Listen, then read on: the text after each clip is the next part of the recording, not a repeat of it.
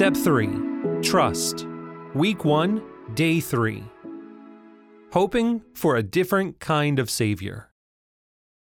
The opening prayer for this lesson is God, will you help me to recognize the Savior that you promised? God wants you to know Him.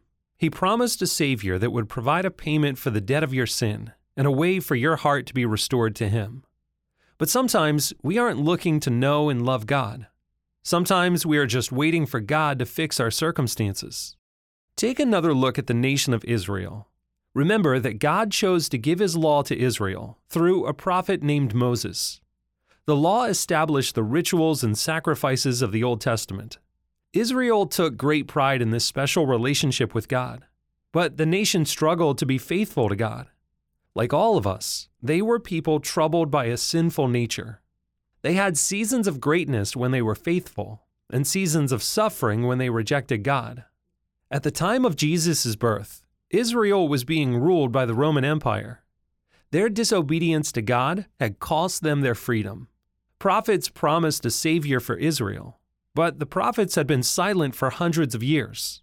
The Israelites waited anxiously for this Savior to come free them from oppressive Roman rule.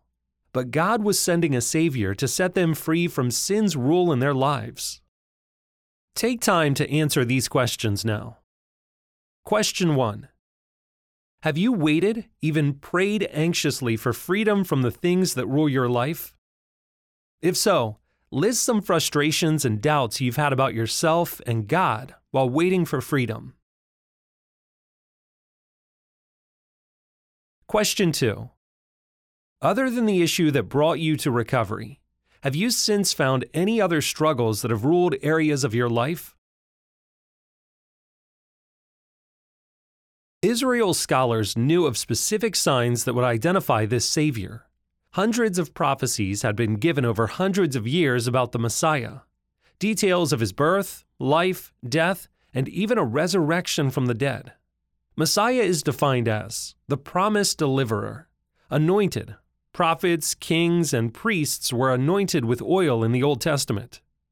Resurrection is defined as act or instance of a dead person coming back to life. The following lists detail some prophecies about God's anointed. Prophecies about the Messiah's birth and childhood. The Messiah would be Jewish, of the descendant of Abraham, Isaac, Jacob, the tribe of Judah, and in the lineage of King David. He would be born of a virgin woman in the city of Bethlehem at a specific time period. He would spend a season in Egypt. Prophecies about the Messiah's life. A prophet would come before the Messiah, and the Savior would be declared the Son of God. He would perform miracles, healing the blind, deaf, and lame. He would minister to non Jews and Jews. He would triumphantly enter Jerusalem on a donkey on a specific day. He would be rejected by family members. He would be betrayed by a friend for 30 pieces of silver. His disciples would flee. He would be rejected by Israel. Prophecies about the Messiah's death and resurrection. The Messiah would be accused falsely, but remain silent to those charges. He would be spat on, hit, whipped, abused, taunted, and mocked. His hands and feet would be pierced. He would be crucified next to criminals. He would be given vinegar for thirst, and soldiers would gamble for his clothing. His side would be pierced, but none of his bones would be broken. Darkness would fall on the land at the time of his death. He would be buried with the rich. He would rise from the dead to bring a new covenant between God and all mankind. Notice that most of the prophecies in these lists could not be controlled by the Messiah, or would require supernatural abilities. For example, a person cannot control to whom, when, and where they are born. Believe it or not, all of these prophecies were fulfilled by Jesus. If the biblical record of Jesus' life is true, any chance that the Messiah could be anyone other than Jesus would be nearly impossible. It is easy to wonder how the Jewish scholars missed Jesus as the prophesied Messiah who would save Israel. But it is not difficult to understand if you see what they were looking to be saved from. Israel's leaders saw freedom from Rome as their greatest need. Prophecies called Messiah a suffering servant. but also labeled him a conquering king.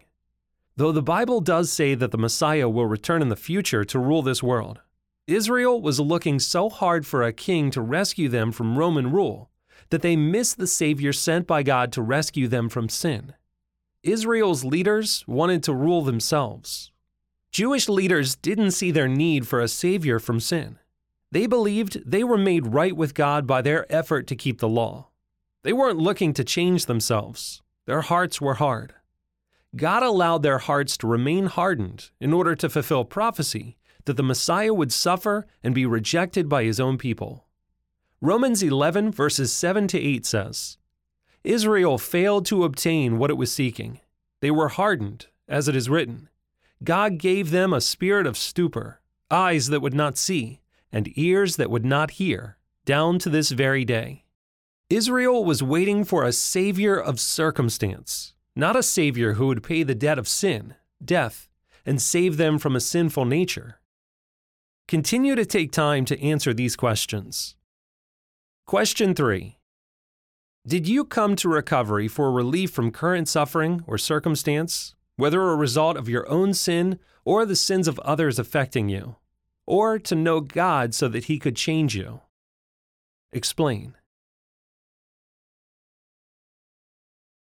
Question 4 Have you reached a point where you see your eternal need to be right with God as more important than fixing current circumstances?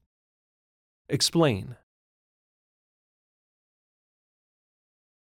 The closing prayer for this lesson is God, help me to see my needs in the same priority that you see them and look to you.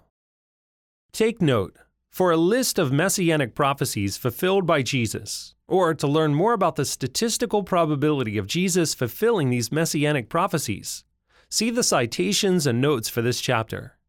Citations for messianic prophecies The Messiah's birth and childhood. Genesis 12, verse 3. Genesis 17, verse 19. Numbers 24, verse 17. Genesis 49, verse 10. 2 Samuel 7, verses 12 to 13. Isaiah 9, verse 7. Isaiah 7, verse 14. Micah 5, verse 2. Daniel 9, verses 24 through 27. And Hosea 11, verse 1. The Messiah's life. Isaiah 40, verse 35. Psalm 2, verse 7. Isaiah 42. Daniel 9, verses 24 through 27. Isaiah 53, verses 1 through 2.